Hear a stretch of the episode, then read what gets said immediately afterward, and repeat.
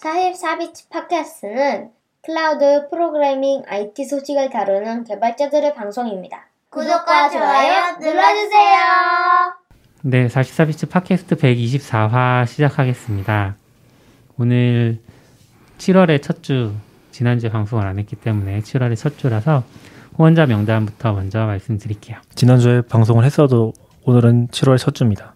아, 그런가요? 네. 아닌데 지난주 7월 1일인데 아, 아, 물론 이 첫 주의 개념은 조금 다르긴 하지만 네. 네 후원자 명단 불러드릴게요. 패트리온 통해서 김재현님, 이승규님, 박현우님, 전찬주님, 최준호님, 변정호님, 박재권님, 디지님, 서지연님, 지훈님, 강성진님, 홍반장님, 윤상현님, 박스텀프님, 변용훈님, 이범재님, 황지민님, 한종원님, 최승우님, 이성환님, 이민성님께서 후원을 해주고 계십니다. 정기 후원 감사합니다.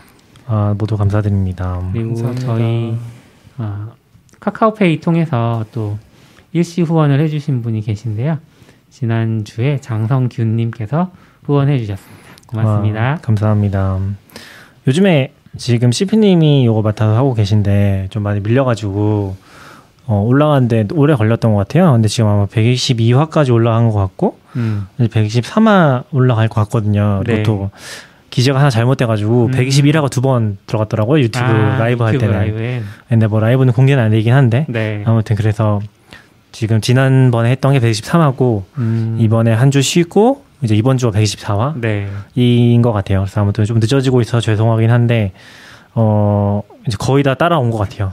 아직 게임 게임 데이 편이 재밌을 것 같은데 올라간지 안 올라간지 음. 모르겠어요. 게임 데이. 게임 데이가 지난주, 지난번 아닌가요? 123?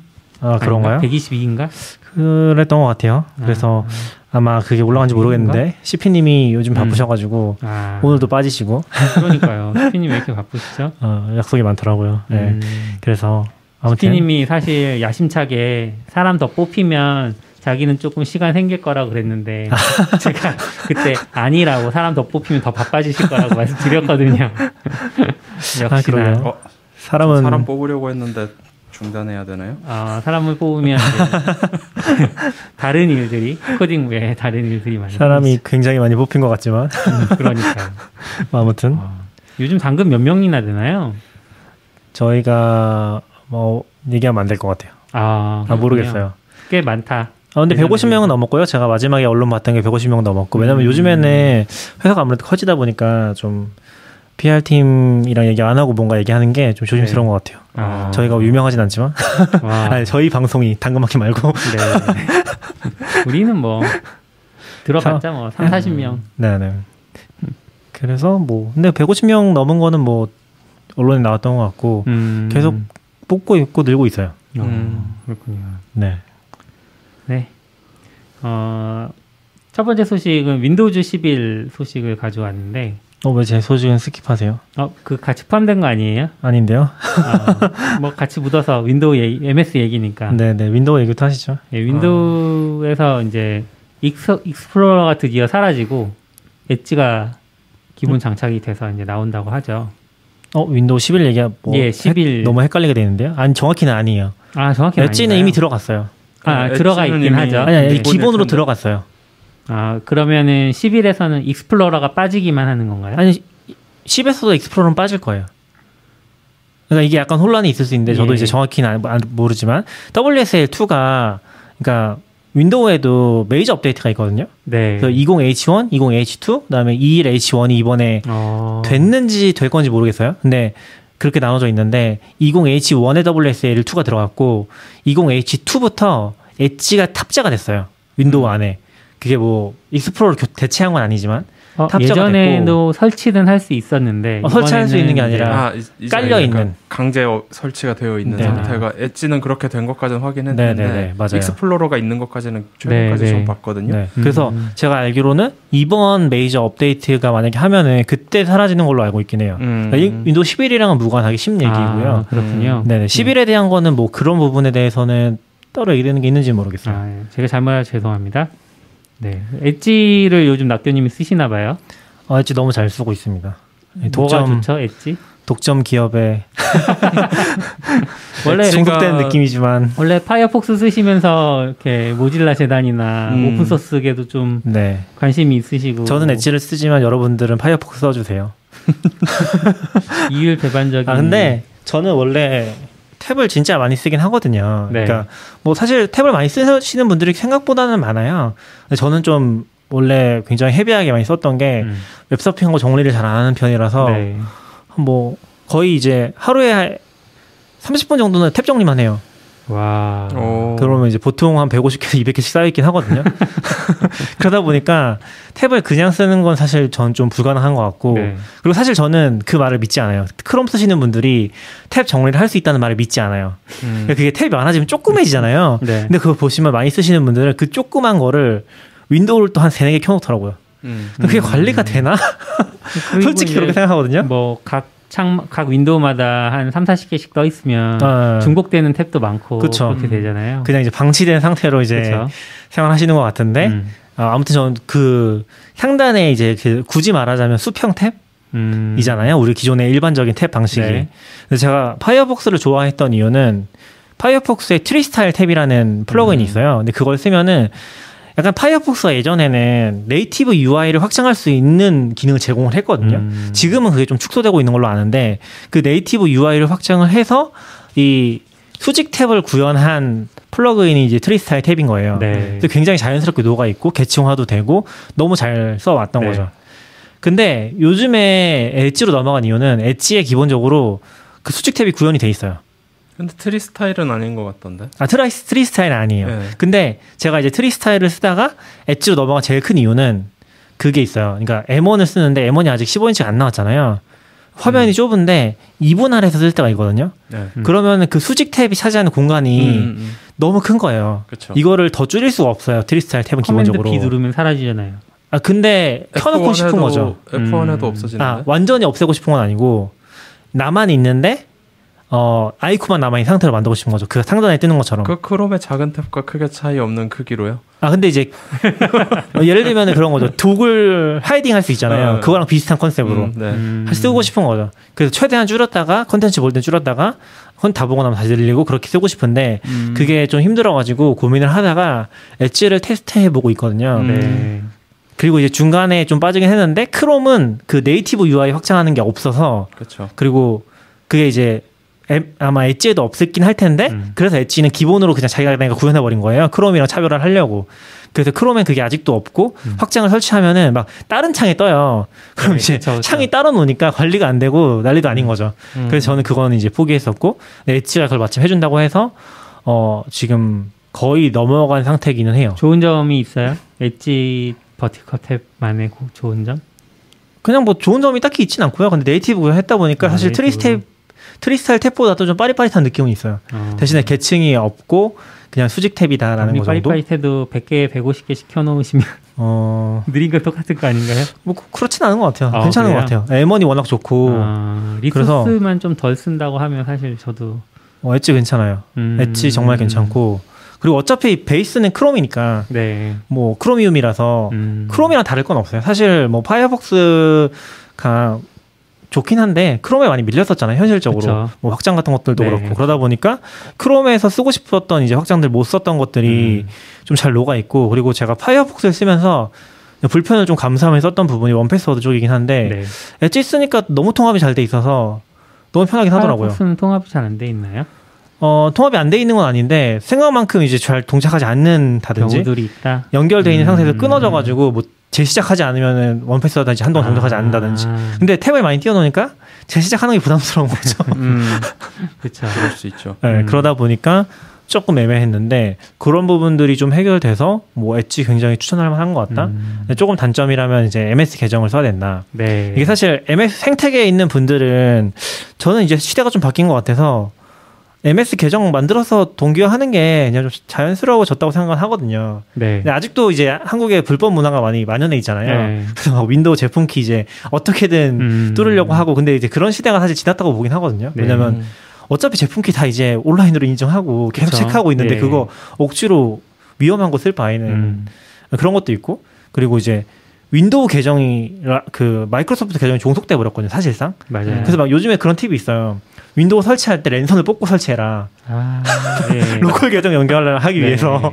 어 그거 그냥 굳이 연결 안 하겠다 하면 안 하게는 해주는데 네, 아직. 이제 좀 이따 얘기하겠지만 윈도우 11에선 그게 좀 더 강화되고 있어요. 네네 음. 맞아요. 그래서 그런 게 통합이 되니까 사람들이 불편해하는데 사실 저는 그냥 윈도우 쓸 거면은 음. 뭐 애플이나 구글 똑같 애플이나 안드로이드 똑같잖아요. 그렇죠. 그래서 그냥 그 네. 계정 쓰는 게 제일 편하다라는 음, 생각이긴 하거든요. 음. 엣지도 연동해 써보고 있는데 뭐 그것 때문에 불편한 건 없어요. 그냥, 그냥 음. 조금 이제 윈도우가 어 그러니까 MS가 좀 잘 못한다고 생각하는 포인트는 빙 밀고 있는 거죠 여전히. 음. 빙. 빙이 아니 그러니까 밀고 있는 걸 못한 게 아니라 빙이 못하고 있는 거죠. 그러니까 빙이 검색 결과 괜찮으면 사실 네. 사람들이 그걸 쓸 것 같은데 그렇죠. 음. 검색 결과 자체가 너무 안 좋아요. 음. 한, 한국 기준으로는. 근데 저도 잘 몰랐는데 그런 얘기가 있긴 하더라고요. 원래 사티아 나델라가 빙 출신이라고 하긴 하더라고요. 아. 그런 context가 있어서 실제로 MS에서는 되게 많이 밀어주는 프로젝트 아직도? 음. 라고 하긴 하더라고요. 이게 손을 못 놓고 있는. 음. 그래서 빙은 손 놓을 수 있을 프로젝트는 아닌 것 네. 같아요. 그래서 지금 저도 막 찾아봤었는데 그 검색 엔진 바꾸는 메뉴가 은근히 좀 숨겨져 있어요. 음, 음. 있긴 음. 있는데 약간 좀 메뉴에 메뉴에 맨 아래에 들어가서 메뉴로 들어가야지 그 검색 엔진 디폴트 바꾸는 게 나오기는 해요. 그래서 아 이게 약간 좀 일부러 좀 숨긴 것 같다라는 음. 느낌을 받긴 했어요. 근데 아무튼 저는 뭐 구글로 M- 바꿔서 MS UI가 원래 좀 그렇지 않아요? 그래도 크로미움 기반이잖아요. 거의 크로미움 기반이어도 UI는 만들 수 있으니까. 그쵸. 예.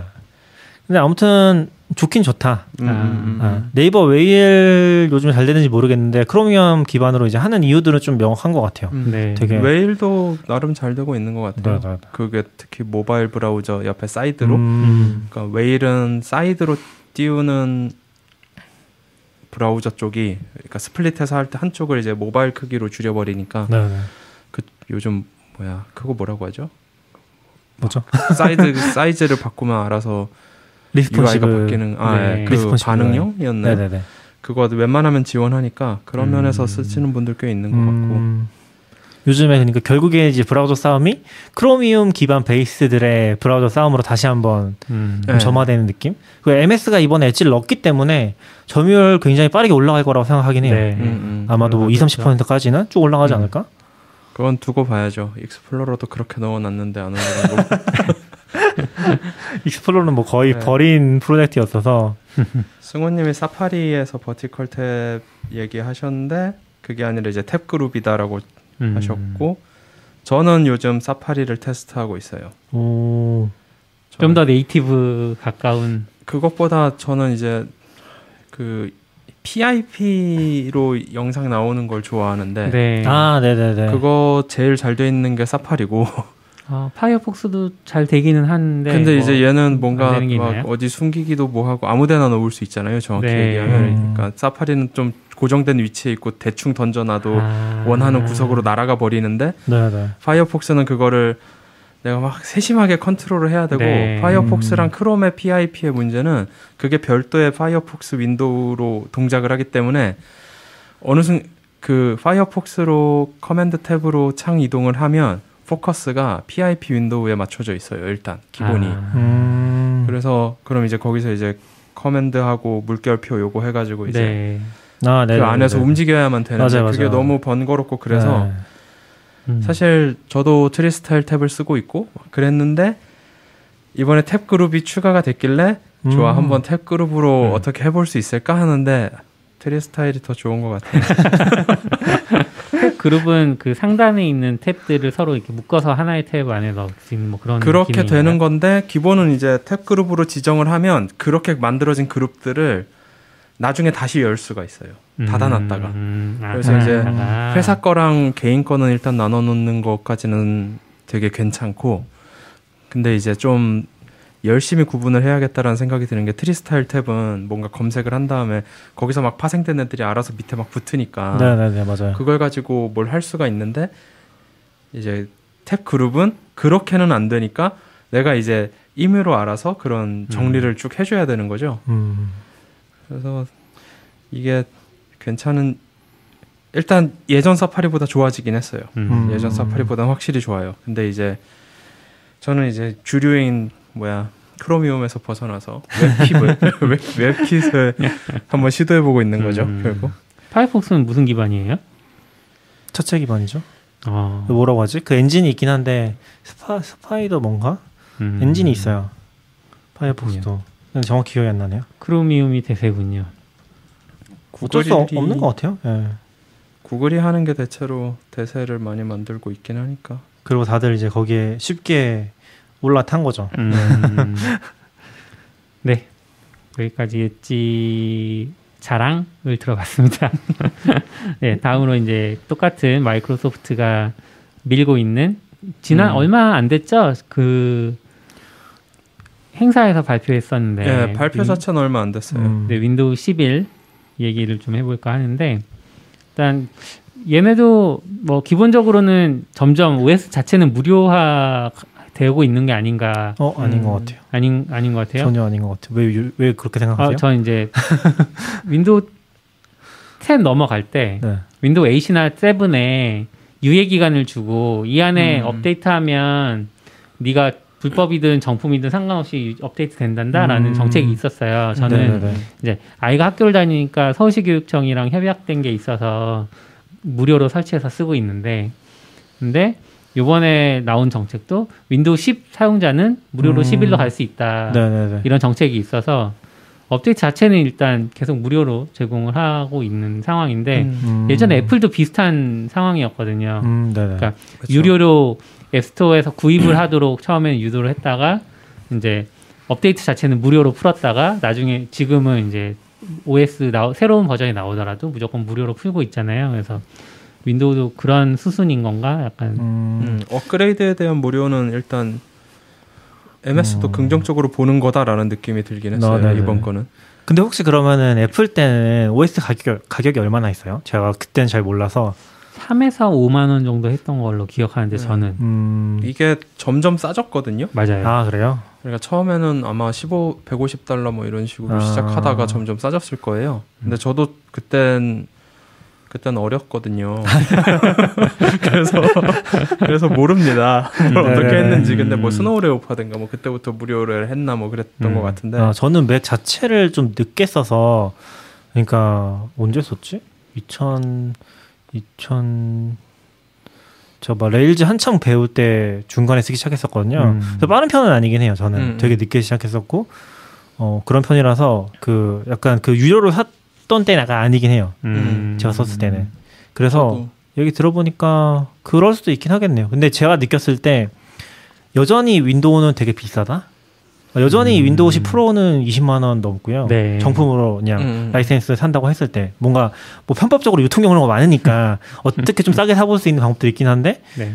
그냥 정품 라이센스를 윈, MS에 산다. MS에서 그러면 20 몇만 원 하고 음. 홈이 10 몇만 원 정도. 네. 그리고 이제 조금 유통 경로 어떻게 통해서 뭐 싸게 들어오는 걸 산다. 그러면 그러니까 기본적으로 그 여러 번 설치할 수 있는 라이센스. 네. 그게 한 10만 원대 정도인 음. 거고 약간 좀 애매한 진짜 뭐 불법 같은 그런 라이센스 산다. 음, 음. 그럼 몇만 원 정도에 살 수 있는 것 같아요. 지금 보니까. 근데 그- 그, 그래서 전 여전히 비싸다는 느낌이 좀 있었고 윈도우 아. 11도 가격이 내려갈까라는 생각은 좀 들긴 했었어요. 저도 비싸다고 생각하다가 이제 대학생 때는 학교에서 주는 계정이 있으니까 그걸 음, 썼고 네네. 그다음에 사서 쓴 적은 없어요. 음. 어떻게 어떻게 썼는지 잘 모르겠는데. 근데 원래 보통 컴퓨터를 살 때 그 음. 컴퓨터에만 쓸 수 있는 라이센스가 포함돼서. 나오- 네. 나오니까. 아, 맞아요. 그걸로 네네. 썼죠. 그래서 그렇게 그걸. 많이 쓰죠. 맥도 그렇게 썼던 것 같기도 하네요. 음, 그러니까 맥은 사실 다 그거죠. 네. 음, 그러니까 아 그렇죠. 가지고 보면 다 그렇죠. 음, 다 그렇긴 한데 이제 별도로 받아야 될 이유가 뭐가 있었을까요? 그러니까 예전에는 업데이트할 때도 돈을 받 았다 뭐 이런 음. 느낌인데 그렇죠. 이제 그걸 안 했던 거고 음. 윈도우도 이제 그렇게 하다가 어, 아이가 학교에 들어가면서는 이제 학교 통해서 했들은 또 그렇게 해서 학교 계정 받아서 쓰시기도 음. 하는 것 같고 그렇죠. 아무튼 윈도우즈는 조립식 PC가 있고 거기에 윈도우즈를 설치할 수 있다라는 순간부터 음. 윈도우즈는 당연히 돈 받고 팔 수밖에 없는 음, 거고요. 네. 그렇죠. 예를 들어 서피스를 산다라고 하면 윈도우즈를 무료처럼 느끼긴 음, 하겠죠. 음. 그러니까 서피스. 예, 서피스 쓰는 사람들을 위해서라도 계속 아마 업그레이드는 무료 정책은 유지가 되지 않을까 싶어요. 음. 그러니까 아마 그게 20만 원 이러면 진짜 비싼 느낌이잖아요. 컴퓨터가 음. 요즘에 너무 싸니까 그런 느낌이 좀 있는 것 같아요. 근데 컴퓨터에 포함되면은 그 부분을 제가 잘 모르는 게 저도 윈도우즈 최근에 샀거든요. 아, 네. 20만 8천 원에. 아, 아, 근데 잘 사면서 네. 어 윈도우즈 많이 싸졌는데 사실. 옛날에 그러니까 심리적인 장벽이 예전에는 진짜 엄청 컸던 것 아. 같아요. 음, 근데 맞아요, 맞아요. 다시 보니까 그래 윈도우즈 홈 10이면 윈도우즈 10에 10이면 그래도 20만 원이면 그리고 저는 그때 이제 특정 기계 귀속되는 버전이 아니라 이제 네네네. 왔다 갔다 할 수 있는 걸 아. 샀으니까 그래서 아마 더 비쌀 텐데 그렇게 생각하면 음. 그러니까 그게 그쵸. 아마 제 아이디에 귀속되는 건가 뭐 그런 걸로 샀을 네. 거예요. 네, 그래서 네, 네.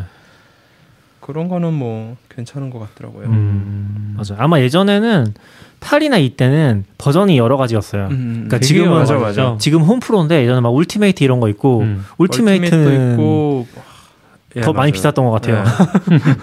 홈 프로페셔널 Ultimate 이렇게 세 개 있었고 중간에 하나 더 있었던 것 같긴 한데 잘 모르겠네요.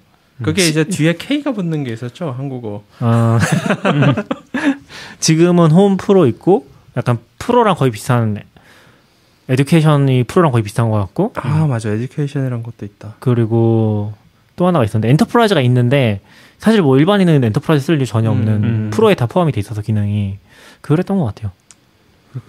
어, 아무튼 네. 12 메인 아니고 아 맞아. 그래서 20만 8천 원 쓰면서 아 영원히 쓸 수 있구나라고 생각하니까 샀던 것 같아요. 아, 아, 네네. 영원히. 하나쯤 있으면 좋긴 하죠. 네, 네. 맞아요. 어, 아무튼 이제 이 윈도우 11이 나올 예정인데 이제 유출본도 좀 돌아다니는 것 같고 음, 음. 뭐 프리뷰 이런 것도 돌아다니는 것 같아요.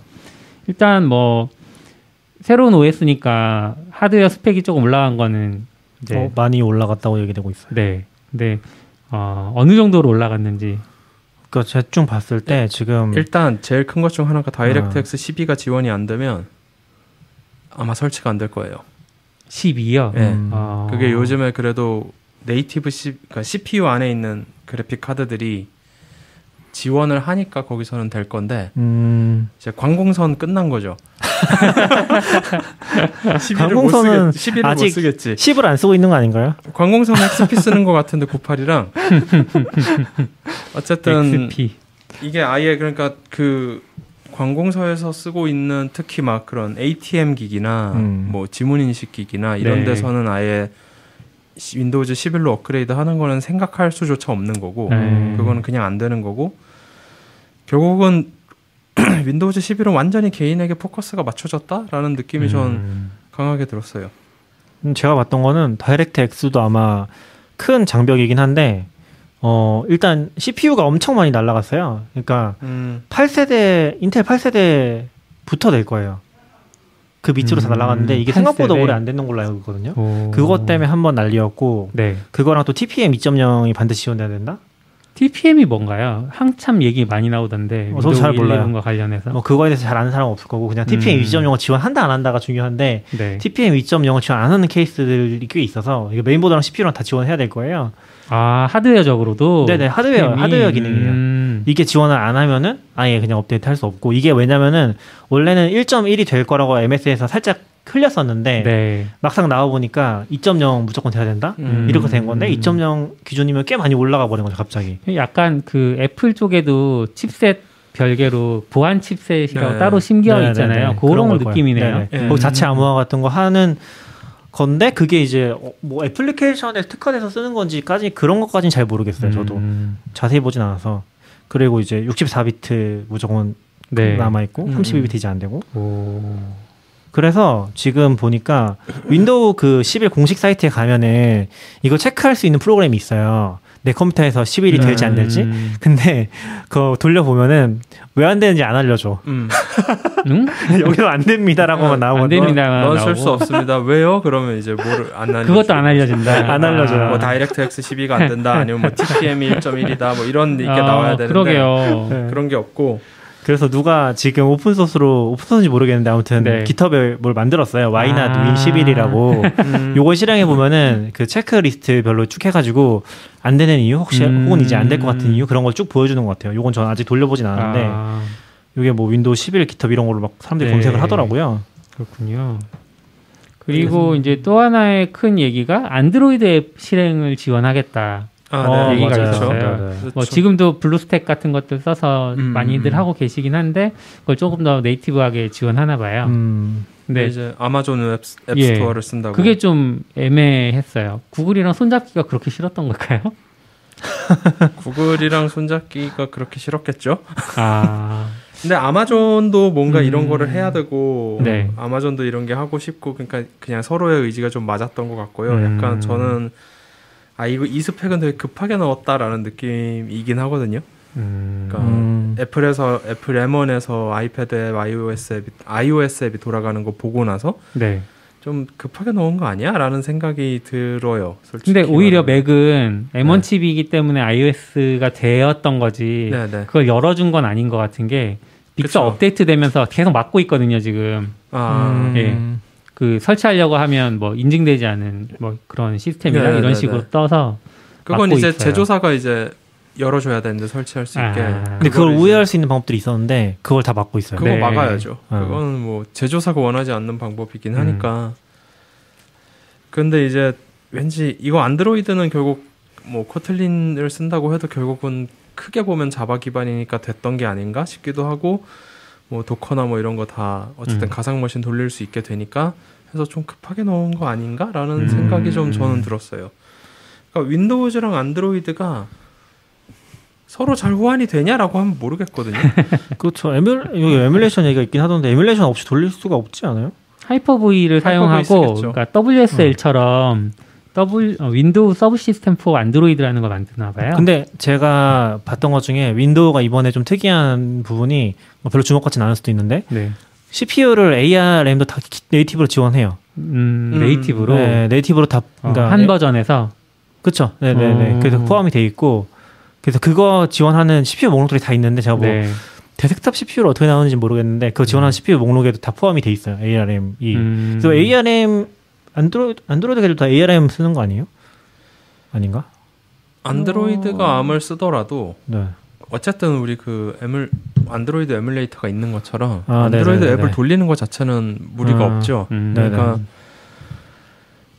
이게 결국 윈도우즈 모바일이 망해서 이런 거니까 그러네요. 그게 잘 됐으면 아, 윈도우즈 앱이 돌렸겠죠. 윈도우 ARM을 지원하니까 그래서 패러렐즈가 네. 그 M1 에서 M1 맥에서 윈도우즈를 지금 실행 못 하잖아요. 음, 아, 근데 그쵸, 그거를 그쵸. 패러렐즈가 엄청 열심히 지금 하고 있나 봐요. 근데 윈도우 11이 나오면 조금 더 자연스럽게 해소될 수도 있겠네요. 그럴 수도 있죠. 있죠. 지원되니까. 음, 그게 스- 기본 스펙에 포함이 돼 있긴 했어요. 여기 네. 웃긴 게 스펙 문서도 있는데 엄청 길어요. 30장 정도. 어. PDF 문서가 하나 있어서 100만 30 자세히 보진 않았는데 아무튼. 그렇군요. 근데 음. 아무튼 그게 좀 재밌었던 포인트인 것 같긴 해요. 근데 업그레이드 저는 하실 거예요? 아 근데 저는 지금 고민을 하는 게 윈도우 PC가 한 대라서 네. 어 만약에 이제 지금 시간이 좀 걸릴 것 같긴 음. 한데 12월 이후에 서피스가 나오면은 살까 생각하고 아, 있어요. 음. 그러니까 윈도우 서피스. 11 지원에 포커스된 서피스가 음. 나오지 않을까요, 당연히? 나오겠죠? 네, 그러면은 지금 4 버전인가요, 서피스가? 아 그 버전 잘 모르겠어요. 이번에 서피스 나오면 무조건 ARM 버전으로만 나오겠죠. 어 그럴 수 음, 있죠. 네. 그 전에 있던 ARM 버전들이 다 엄청 욕을 먹었기 때문에 그 서피스 고라는 이름으로 나왔던 네. 거죠. 네, 네. 그게 윈도우즈가 ARM을 전부 다 인텔 브릿지인지 뭐 그걸로 음. 지원을 하다 보니까 음. 네네. 근데 그걸 되게 못 만들었거든요. 그래서 이게 ARM이 느린 건지 인텔 브리, 음. 인텔을 CPU를 emulation 하는 걸 잘못 만든 건지 음. 모르겠지만 너무 느리고 제대로 되는 것도 없고 음. 에러도 너무 많이 나고 음. 그래서 이제 잘 안 됐는데 윈도우 11에서 그게 고쳐지면 어 그쵸. 사실 사실 그것 때문에 업그레이드를 꺼리는 분들도 많을 거예요. 특히 뭐 음. 게임이나 이렇게 약간 옛날 게임 갖고 계신 분들은 그래서 어디까지 하드웨어적에서 파격적으로 나올지 모르겠는데 네. 근데 아무튼 윈도우 10에 포커스된 하드웨어가 나오면 사고 싶긴 해요. 음. 그런 생각은 있고 근데 굳이 지금 컴퓨터에서 업그레이드 당장 해야 되냐 하면 좀 애매한 것 같은데 음. 근데 생각보다 또 생태계가 은근히 변하잖아요. 그러니까 네. 지금도 이제 얌얌님이 인텔 맥북 쓰고 계신 것 같은데 팬이 열심히 돌고 있거든요. 그쵸. 깜짝 놀랐습니다. 아까. 오랜만에 듣는 팬 소리. 벌써 배터리가 반이 됐어요. 근데 애플도 사실 놀라울 정도로 M1으로 빨리 바뀔 것 같다고 느끼는 게 나, 지금은 이제 M1 맥북 이렇게 검색하잖아요. 네. 나중에 이제 인텔 맥북 이렇게 검색해야 되는 시대가 오지. 거꾸로 그러겠죠. 그런 거 보면은 빨리 바뀔 것 같긴 해서 음. 약간 하드웨어로 사고 싶다는 생각은 좀 있기는 해요. 근데 음. 저는 사실 최근에 윈도우에 대한 인상이 진짜 많이 좋아졌어요. 음. 그러니까 애플에서 느꼈던 그런 느낌들을 윈도우에 다시 좀 느끼게 되는 것 같아요. 특히 이제 점들인가요? WSL 때문에 윈도우를 조금씩 써보고 있는데 네. 어 윈도우가 점점 더 이게 저 예전에랑 생각해보면 진짜 많이 달라진 부분인데 점점 더 뭘 못하게 바꾸고 있어요. 음. 그러니까 사용자들이 뭘 못하게. 음. 그러니까 예를 들면은 앱을 설치를 했는데 스토어에서 설치된 앱이 어디 있는지 잘 못 찾겠는 거예요. 네. 아. 약간 그런 식으로 이제 좀 뭐라고 해야 되지? 이게 어 맥도 보면은 다 그냥 컨테이너화된 느낌이 있잖아요. 그 100%는 아니더라도. 근데 윈도우도 점점 그렇게 가고 있다는 느낌이 들어서 음.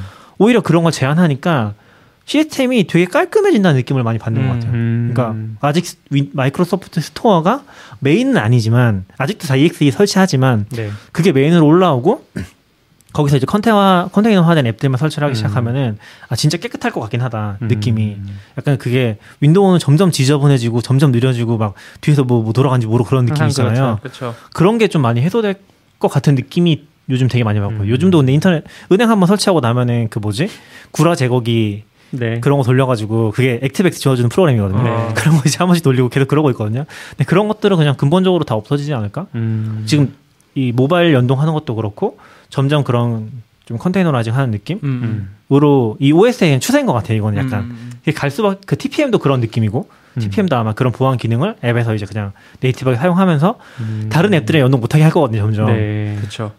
그런 이게- 게 오히려 느낌이 좋더라고요. 그리고 이런 저는 이번에 하드웨어 스펙을 확 올려버린 거를 개인적으로는 지지하는 편인데 음. 왜냐하면 사실 저 윈도우즈 새 버전 나오면 가끔씩 그런 거 찾아보거든요. 윈도우즈 1.0부터 10까지 업그레이드만으로 올려보기 뭐 이런 거 아. 해요. 그러면 어. 생각보다 되게 많이 잘 돼요. 어. 음. 예를 들어 윈도우즈 1.0에 돌아가던 프로그램 중에 뭐 Reversi 같은 프로그램은 윈도우즈 95까지는 돌아가던가? 어. 뭐 그런 식이에요. 물론 윈도우즈 95엔 그 프로그램이 없어요. 네네네. 아. 그 옛날 걸 하고 싶으면 거기서부터 업그레이드해서 올리면 쓸 수 있어요. 물론 오. 세븐 가면 그때부터 아무것도 안 돌아가기는 음. 하지만 그 말은 MS가 진짜 열심히 뭔가 옛날 기기를 하드웨어를 다 지원하고 그렇게 지금까지 온 거거든요. 그쵸. 그러니까 아까 전에 쓰면 쓸수록 지저분해진다고 하는 게 음. 윈도우즈 업데이트가 곧 malware다라는 오명을 들어가면서까지 사람들이 업데이트를 막고 싶어서 막 안달이 나던 그런 시절을 겪으면서 오니까 얼마나 그들도 짜증나고 막 그랬을 텐데 이번에 아. 한번 싹 갈아 엎어주는 엎어서 자기들의 어떤 리소스 관리 이런 음. 부분도 좀 줄일 수 있을 것 같고요. 물론 승우님이 이제 PC 부품들 가격이 너무 올라서 이게 맞아요. 이건 슬픈 일이기는 한데 네. MS의 그런 선택은 좀 자연스러운 거 아닌가 싶기는 음. 하더라고요. 근데 윈도우가 그 한참 XP, Vista 이런 거 나올 시절에는 네. 한 번은 NT kernel을 쓰고 한 번은 그 윈도우 Me로부터 시작됐던 음. 이상한 kernel을 쓰면서 네네. 한 번씩 이상한 버전들이 나왔었잖아요. 그러니까 근데 뭔가 아 예, 그 Me, Vista 이런 애들이 약간 그렇죠. 이렇게 좀 혹평을 받고 예. 그다음에 NT kernel을 썼던 2000이나 그 다음에 이제 나왔던 뭐 그다음 뭐가 나왔죠? 하여튼 2000 다음에 XP 아닌가요? 잘 XP. 그다음에 10 윈도우 10 음. 이런 식으로 이제 약간 아, 안정적이고 있어요. 괜찮은 칠, 아, 칠, 팔. 그렇군요. 예. 7, 8, 8.1. 그러니까 그랬는데 윈도우 10 이후부터는 그런 kernel 얘기가 싹 사라진 걸 보면 뭔가 통합이 된 걸까요? 근데 윈도우 10은 사실 윈도우 10만 업데이트 하겠다는 정책으로 음. 갔었고 사실 뭐 그런 얘기도 있었잖아요. 윈도우 10이 이제 마지막 윈도우다.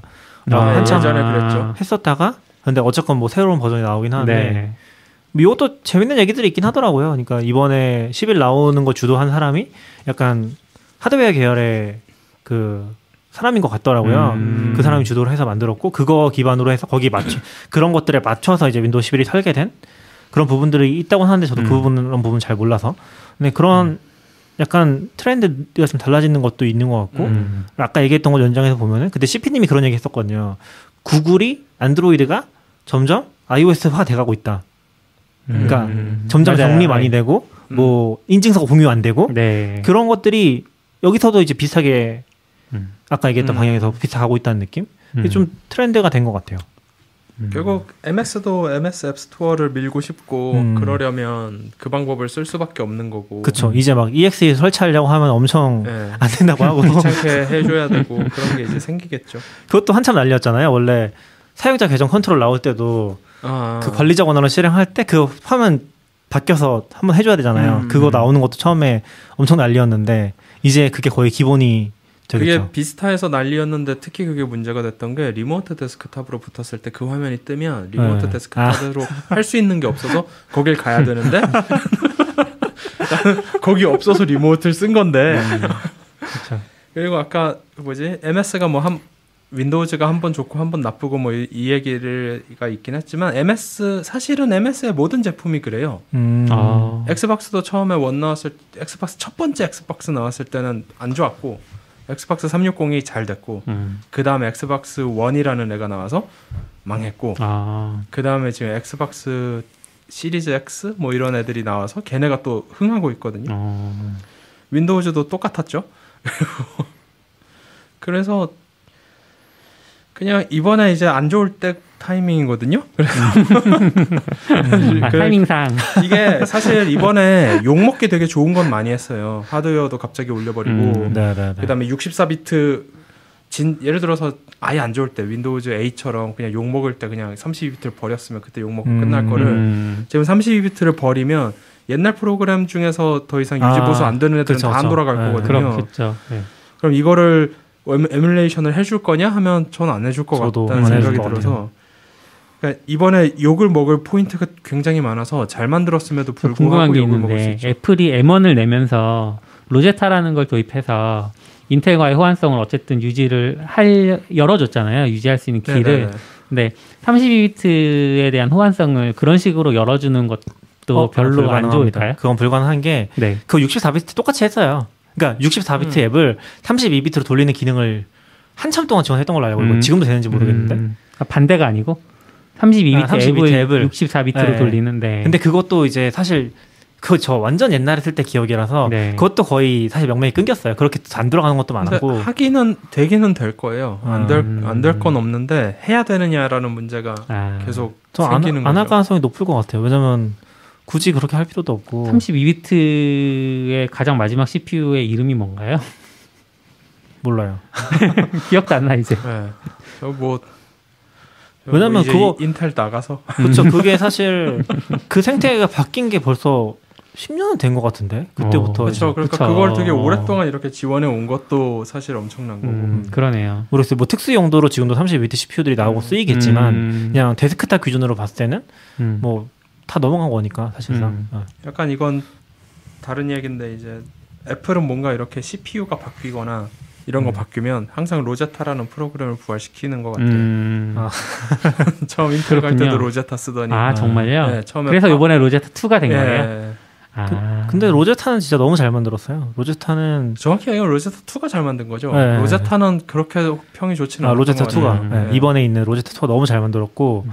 사실 거의 차이를 모르겠어. 음. 진짜. 그냥 인텔 넘어가서 저는 진짜 그거 걱정했거든요. 아 Keyboard Maestro 안 되면 어떡하지? 아, 아. 너무 잘 쓰고 있으니까 몇 음. 가지 부분에서 근데 뭐 잘 되더라고요. 네. 그런 걸 이제 문제가 생겼던 게 이제 아마 하드웨어 연결되는 부분들, 음. 그러니까 뭐 음악 프로그램이라든지 그런 네. 데는 좀 이슈가 있는 것 같은데 그 외에는 사실 일반 유저가 느낄 수 맞아요. 없을 음. 정도인 것 같아요. 그러니까 제가 어떻게 했냐면은 인텔 맥북을 그냥 migration을 했어요. 어. 앱을 뭐 오, M1용 설치한 게. 아니라 migration 하고 그냥 쓰거든요. 안 되는 게 없어. 음. 너무 편하게 쓰는 거죠. 네. 물론 뭐 민감한 거는 바꿔주긴 했지만 네. M1용으로 음. 그렇게 써도 뭐 전혀 음. 문제가 없어서 뭐 아무튼 Docker만 빨리 사소한 문제들이 해결되면 좋겠습니다. 음. Docker 아직 문제가 좀 더 있나요? 네. 어, 어. 좀 있어요. 저도 쓰는데 약간 뭐 먹통되는 경우도 좀 있고 최근에 아. 겪은 거는 이제 아직도 겪고 있는 문제도 있고 그거는 이제 그 Python 버전 Docker 버전 Docker 이- 이미지 중에 그 buster라는 애가 붙어서 네네. 이제 나온 배포판이 나오는데 slim buster가 또 있잖아요. 근데 slim buster에는 그 그거를 native slim buster 이미지 안에서 PIP로 그 Postgres 클라이언트를 음. 설치를 하면 안 돼요. 어. 그래서 그냥 buster를 쓰거나 아니면 apt apt get으로 install해서 build 그 essential 뭐 이런 거 GCC랑 PQ 클라이언트 탭인가 뭐 그거를 설치를 해주면 또 되고 음. 그런 식의 약간 그 어, 트릭이 근데 그건 필요하고 인텔 인텔 Docker도 똑같이 안 될 텐데. 아니요 됩니다. 아 그래요? 네. 뭐지? 그래서 저 지금 이상하게 생각하고요. 두 번째는 PyCharm 연결해서 쓸때 네. 이제 Compo, Docker Compose 올린 다음에 거기에 있는 인터프리터를 찾잖아요. 근데 최근에 Docker가 그 Docker Desktop 열어보시면 Experimental Features라고 해서 Docker 버, Docker Compose 버전을 음. V2를 쓸 수가 있어요. 아 네. 근데 문제는 이게 기본으로 켜져요. 그 음. 그러니까 Docker를 업데이트 계속 하잖아요. 네네네. 업데이트 할 때 그 기능이 들어간 버전부터는 그게 켜져서 들어가 그러니까 업데이트가 되거든요. 이게 켜져 있으면 파이참이 인식을 못 합니다. 아. Compose 안에 있는 인터프리터를 그래서 음. 뭐 Docker Compose에서 내가 뭐 서비스 이름을 웹이라고 해놨으면 거기서 웹이 떠야 내가 선택을 하잖아요. 근데 Docker 명령어가 막 나와요. services 뭐 아. networks 뭐 volumes 이런 게 나와가지고 한참 당황하다가 알아보니까 그 V2를 꺼야 되더라고요. 그런 문제들이 좀 있죠. 아무튼 뭐 윈도우 11 얘기니까 네, 다시 이제 이 정도로 마무리하시고 더 하실 얘기 있으니까 11 관련해서 저 아직 뭐 유튜브 유. 아, 유튜브는 아니고 프리뷰가 나왔나 빨리 네, 프리뷰가 이거 뭐 써봐야 같아요. 거고 사실 나왔나? 할수 네. 있는 얘기는 지금까지 했던 얘기가 다 음. 아닐까요? 좀 네, 네. 걱정된다. 뭐 아마 랑 기대된다. 인사이더에 공개했다고 하네요. 아 음. 그게 아마 제 생각에는 윈도우 11 공식 발표가 6월 말인가 있었잖아요. 근데 네. 그 일주일 전인가부터 프리, 그 프리뷰판이 아, 유출돼 맞아, 맞아. 돌아다녔어요. 네, 그래서 빨리 공개한 것 같아요. 아. 원래는 10 올해 말에 네. 프리뷰 공개할 거라고 처음에 했었거든요. 아, 갑자기 이제 급하게 공개한 게 아닌가 네. 싶은 것 같아요. 아마 제일 큰 변화가 우리 그 얘기는 안 했지만 음. 윈도우 버튼이 가운데 있다고. 아, 아, 응? 아. 아, dock이 가운데 있는 거 아니에요? 어, dock이 가운데 있고 거기서 왼쪽이 윈도우즈 버튼 아니에요? 어 그러겠죠? 네네. 네. 그러니까 아. 윈도우 버튼이 이제 왼쪽 그쪽 하단이 아니라 네. 가운데 쪽으로 이동했다고. 아니라 네. 약간 모바일 친화적으로 어. 간것 같고 이제 여기서 유일한 관전 포인트는 그러면 이제 한국의 정부가 MS에 메일을 보낼 것인가? 그렇죠. 액티브엑스 지원 종료 때도 막 대책위원회 만들어서 막 하고 그랬었잖아요. 한국은 국가에서 라이센스를 하나씩 줘야 되는 것 같아요. 그러니까 윈도우가 아니면 안 되는 게 너무 많아. 네, 넘어가겠습니다. 어, 마지막으로 이제 짧은 소식 하나 전하면서 마치려고 하는데 좀 낙규님이 우울해하시는 소식. 아, 너무 우울하네. 네네. 네, 저희가 어제 아, 지난주인가 지지난주에 Tailscale 얘기를 했어요. 네네. 이제 음. 개인 VPN을 구성할 수 있는 건데 아. 정확히 얘기하면 VPN 서버가 없이 그냥 P2P로 서로 VPN 네트워크 같은 걸 만들 수 있는 거잖아요. 아. 네 네 맞아요. 네. 네. 근데 되게 저도 이제 설치해서 써봤는데 설정할 게 없어. 일단 없어. 네. 너무 좋았고 두 번째로는 그 랩탑이나 집에 있는 데스크탑이나 집에 있는 NAS나 다 그 host name이라는 게 있잖아요. 음. 그 네. 랩탑의 이름 뭐 그런 것들이 그냥 Magic DNS라는 기능을 켜면 그 안에서 자동으로 host name을 인식을 해서 제 집에 있는 컴퓨터 아이맥 이름이 뭐뭐 그 라쿠니 아이맥이라고 하면 라쿠니 아이맥을 치면 걔랑 통신을 할 수 있어요. 웹 브라우저에서 어. 걔한테 뭐 웹 서버를 띄워놨다 8000번 포트를 그러면 음. 라쿠니 맥 포트 8000 해주면 그냥 제가 접속이 돼요. 어. 그러니까 이건 좀 DNS도 되고. 써봐야 되는데 되게 편한 게 뭐냐면 그냥 아까 얘기하신 것처럼 클라이언트를 각 PC에 설치하면은 하나의 네트워크로 묶이게 되는 음. 거예요. 음. 컨셉이. 그래서 너무 편하고 그리고 얘기하신 것 중에 되게 좋은 포인트가 어 윈도우 이게 되게 잘 만든 게 뭐냐면은 윈도우에서 보면은 네트워크를 홈 네트워크, 뭐 오피스 네트워크 공용으로 네. 나오잖아요. 음. 근데 Tailscale 설치할 때 그 네트워크 인터페이스를 기본적으로 그, 호- 그 홈이 아니라 개인 네트워크에 음. 맞춰버려요. 음. 그러니까 어 그쪽은 보통 다 열려 있잖아요, 많이. 네. 그래서 뭐 예를 들어서 원격을 한다. 그러면 아까 얘기하신 것처럼 뭐 라쿠니 iMac, 아 iMac 아니지, 라쿠니 Windows 거기다 바로 원격 켜놓고서 음, 너 들어가면은 음. 내가 밖에서 하는데 다른 거 뭐 port forwarding 이런 거 다 할 필요 없이 그냥 바로 들어가지는 거예요. 음. 그게 너무 편한 거죠. 네. 어 이거는 지금 페이지에서 보는데도 그냥 약간 개인 사업자 하려고 하는 분들이 그 사무실 네트워크 설정할 때도 네. 너무 유용할 것 같고 네, 네, 맞아요. 맞아요. 그래서 저도 이제 그때 얘기했던 게, 아, 얘네는, 이- 이- 얘네는 아니고, 테스케일이 약간, 어, 사실은 그 플랜을 보면은 완전 비즈니스용으로 풀려고 만들어 놨거든요. 음. 근데 저희가 그걸 시도했다가 포기했다는 얘기를 한번 예전에 얘기했었거든요. 왜냐면은 네. 너무 망, 망처럼 붙어버리니까 음. VPN을 켜고 끈다는 그런 컨셉이 아닌 거예요. 저희 원래 쓰는 용도가 아. 개발망 들어가거나 그런 용도잖아요. 그래서 아 이건 좀 애매하다. 그래가지고 안 쓰기로 했거든요. 테스트해보다가. 근데 개인용으로 너무 좋은 거예요. 개인용은 음. 사실 뭐 항상 붙어 있어도 문제될 거 없고 뭐 port 그러네요. forwarding이나 공유기 열어줄 필요도 없으니까 오히려 음. 더 안전하고 음. 좋은 거죠. 그래서 저는 너무 잘 쓰고 있고 음, 지금 그렇게 쓰고 있는데 오늘 전할 이제- 소식이 이제 네. 저희가 그거를 쓸 때 한참 써볼 때는 한 사람당 100대 기기까지 음. 써볼 수 있다 이런 음. 얘기가 있어서 야, 한 사람당 100대를 어떻게 쓰냐 기기를 진짜 얘네 관대하다 했는데 요번에 이제 최근에 요금 정책이 바뀌었어요. 음. 어, 다 바뀌었더라고요. 네. 그래서 새로운 플랜들도 많이 나오고 이제 개인들이 무료로 쓸 수 있는 플랜은 솔로 플랜이라고 해서 나왔는데 기기 제한이 20대로 바뀌었습니다. 그래서 음. 근데 좀 아쉬운 게 20대인 건 좋은데 20대 늘릴 수가 없어요. 왜냐하면 팀 아. 플랜으로 가면은 인당 곱하기 디바이스 수를 계산하더라고요. 예. 아. 그래서 팀에서 여러 명 쓰지 않으면은 사실 20대를 늘릴 수가 없는 거예요. 음. 아, 그게 좀 아쉽긴 하더라고요. 근데 제가 지금 그러네. 써보니까 저는 이제 개발 테스트하고 그런 용도로 쓰니까 기기는 조금 많긴 해요. 왜냐면은 윈도우에다 올린 다음에 Windows VM 올린 다음에 거기다 또 거기를 깔았거든요. 아. 왜냐면 Windows VM에다 넣어서 네트워크 열어주는 게 또 복잡하거든요. 네. 그러니까 그냥 거기다 그 깔아버린 거예요. 음. VM에다가. 그럼 바로 통신이 밖에 네. 되거든요. 음. 그래서 그렇게 쓰고 또 WSL에서도 이제 아. WSL이 그 IP가 고정이 안 되거든요. 그래서 네. 거기서도 지금 테스트 해보고 있는데 거기도 오, 클라이언트 깔아서. 음. 어. 근데 또 문제가 뭐냐면 WSL2에는 systemd가 안 돼서 자동으로 띄워주질 않아요.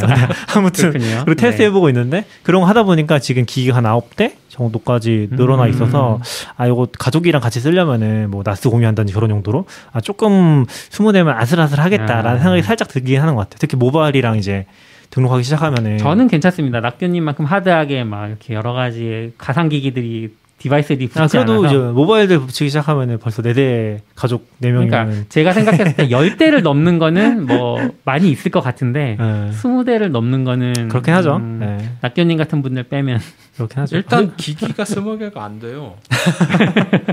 그러니까 그게 아 근데 이제 가상 Windows, 가상 그러니까 뭐 가상- 리눅스 가상을 아무리 띄워도 스무 개가 그러니까 저 저는 가상을 포함을 해도 네. 한 여섯 개 음. 정도인 것 같거든요. 음. 그리고 그 중에서 실제로 내가 연결을 해야 될 기- 대상이 있고 아닌 게 있잖아요. 음. 아닌 걸 빼면 아, 확 줄어들죠. 예를 들어 아이폰에 붙을 이유는 물론 아이폰이 다른 데 붙기 위해서 하긴 하겠지만 네네네. 근데 그런 살 느낌인 것 같아요.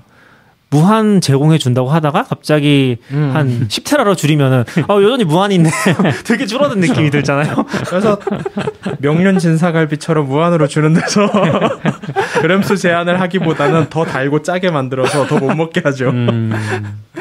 그런 느낌?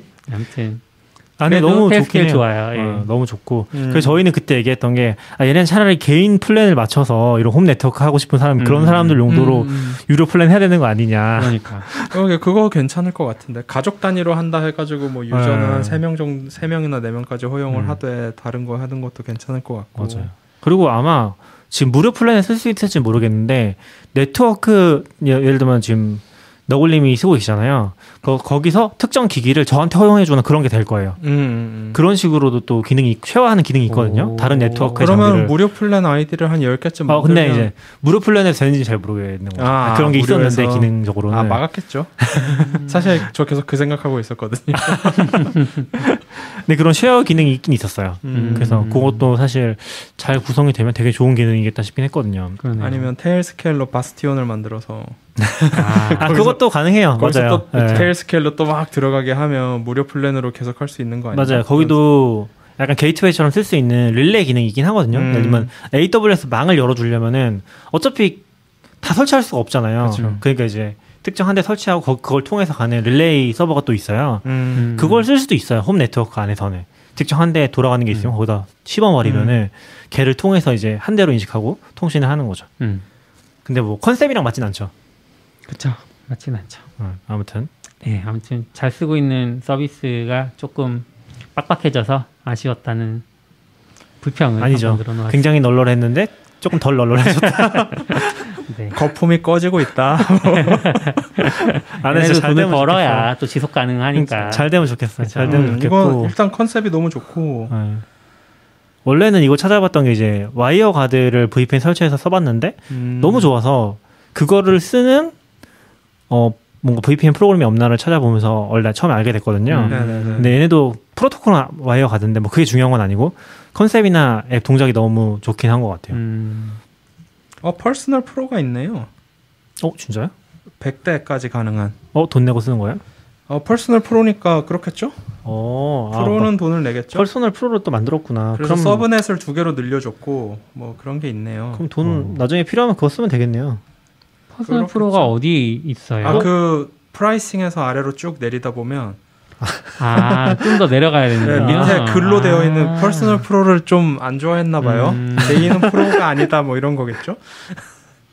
그리고 그 아까 라키님 얘기하셨던 것 중에 Tailscale이 이제 항상 VPN에 붙어 있다 이런 얘기 하셨는데 설치하실 때 그게 싫으시면 보통 이제 어 start on login이라는 그 옵션이 켜져 있더라고요. 기본으로. 네네네. 근데 그거를 꺼두시면 어 얘가 아. 기본으로는 안 붙어요. 아 근데 무슨 말이냐면 켰을 때는. 저희는 그거를 컨트롤해야 되는 게 뭐냐면 사용자들이 그걸 컨, 컨트롤하지 못하게 하고 싶은 거죠. 아, 예, 예. 그게 되는 그건 거죠. 이해해서 네, 이제 네. 그 부적합하다고는 알고 있는데 혹시 이제 필요하실까봐 아, 네네네. 예, 그런 개인적인 이유가 있다고 하면 그리고 얘 Okta도 붙고 엄청 그러니까 옥타가. 원래 20달러짜리 플랜에 붙었거든요. 네. 그래서 저희가 그걸 테스트했던 건데 음. 지금 5달러로 플랜으로 바뀌었더라고요. 음, 팀 괜찮은 것 같아요. 음. 근데 근데 여전히 좀 애매하지 않나? ACL이 ACL이 진짜 많이 좋아져야 될 것 같아요. 얘네 쓰려면은 음. 망 관리하고 그런 부분. 여전히 그 나쁘진 않은데 좀 connection 관련해 그런 게 좀 힘들긴 했어요. 음. 음. 근데 지금 보니까 personal pro 플랜이 밑에 적혀 있고 어 연 48달러니까 한 달에 4달러 정도, 5천 원 음. 정도. 면은 100대까지 업그레이드 할 수 있다고 합니다. 어, 괜찮네요, 음. 이거. 나중에 필요하면 이거 쓰면 되겠네요. 이거는 근데 이거 약간 VPN 얘기가 나와서 혹시 몬트레이 얘기하셨나요? macOS? 아니요. 아니요. 아, 거기에 아, 무슨 그것도 나왔죠. 거기에 무슨 VPN 같은 거를 애플이 해주는 거 같은 게 뭐 추가가 됐거든요. 음. 웹 브라우저예요? 아니면 사파리로 아마 쓸 수 있는 것 같고 애플에서 이제 이번에 보안으로 추가한 건데 오. 아이클라우드 플러스라는 요금제로 바꾸면 금액은 안 바뀝니다. 네. 그냥 무조건 자동 업데이트 되는 건데 Private Relay라고 해서 URL을 암호화해서 애플에 보내고 또 context 데이터를 따로 암호화를 해서 두 개를 두 벌로 나눠서 애플에 보내면 어... VPN처럼 자기들이 그걸 숨겨주겠다라고 하는 음. 그게 있었어요. 음. 그래서 조금 써봤는데 이걸로 이걸 내가 어떻게 테스트할 수 있는지 모르겠어가지고 음. 근데 일단 동작 방식만 대충 들어보면 애플이 모든 트래픽을 감당하겠습니다 이렇게 들리잖아요. 그래서 네. 이게 이게 말이 되는 건가 하고 있었는데 음. 갑자기 요 Tail 뭐지 Tailscale을 보니까 음. 아 애플 기기끼리 시키나라는 생각이 어, 그럴 수 있을 것 아. 같아요. 테일 스케일은 걔네 서버를 통해서 콘텐츠가 가진 음. 않거든요. 음. 처음에 연결만 이제 맺을 때만 맞아요. 네, 가능하고 그래서 뭔가 VPN을 애플 device를 이용해서 음. 구현하는 건가라는 생각이 갑자기 음. 드네요. 그렇겠네요. 어, 그것도 좀 궁금하긴 하네요. 그 네. 컨셉을 정확히는 이해 못했는데 이번에 몬, 몬트레이에 기- 추가된 게 은근히 많아서 어, 음. 다음에 몬트레이 한번 네, 또 몬- 얘기해봐야겠네요. 몬트레이는 앱은 별로 안 바뀌었는데 내부적으로 뭐가 보안 쪽이 많이 바뀐 것 같아요. 음. 저 그리고 빨리 M1이 되고 싶네요. 10% 남았네. 한 시간 했는데. 네. 그리고 빅서 아직 빅서 쓰시는 분, 아 빅서 안 간 사람도 되게 많을 것 같은데. 많죠. 어 왜요? 그러니까 인텔 쓰시는 분들은 오히려 잘 못 느꼈던 것 같아요. 오히려 M1 쪽이 많이 focusing 돼 있었고. 음. 아 빅서가 네네네. 그래서 굳이 안 하시는 분들은 뭐 넘어가야 되나? 잘 빅서 전 게 뭐였죠? 카탈리나? 아니 아니 카탈리나인가? 맞나요? 기억도 잘 안 난다. 저도 픽서 M1 좋은데? 넘어가면서 너무 자연스럽게 넘어가서 음. 원래 인텔 업데이트를 안 하다가 음. M1 사면서 다 업그레이드 했거든요. 음, 카탈리나 맞네요. 음, 빅서 좋은데. 몬트레이도 궁금하네요. 궁금하네요. 네, 그러면 오늘 여기까지 하겠습니다. 네, 수고하셨습니다. 수고하셨습니다. 들어주셔서 감사합니다. 들어주셔서 감사합니다.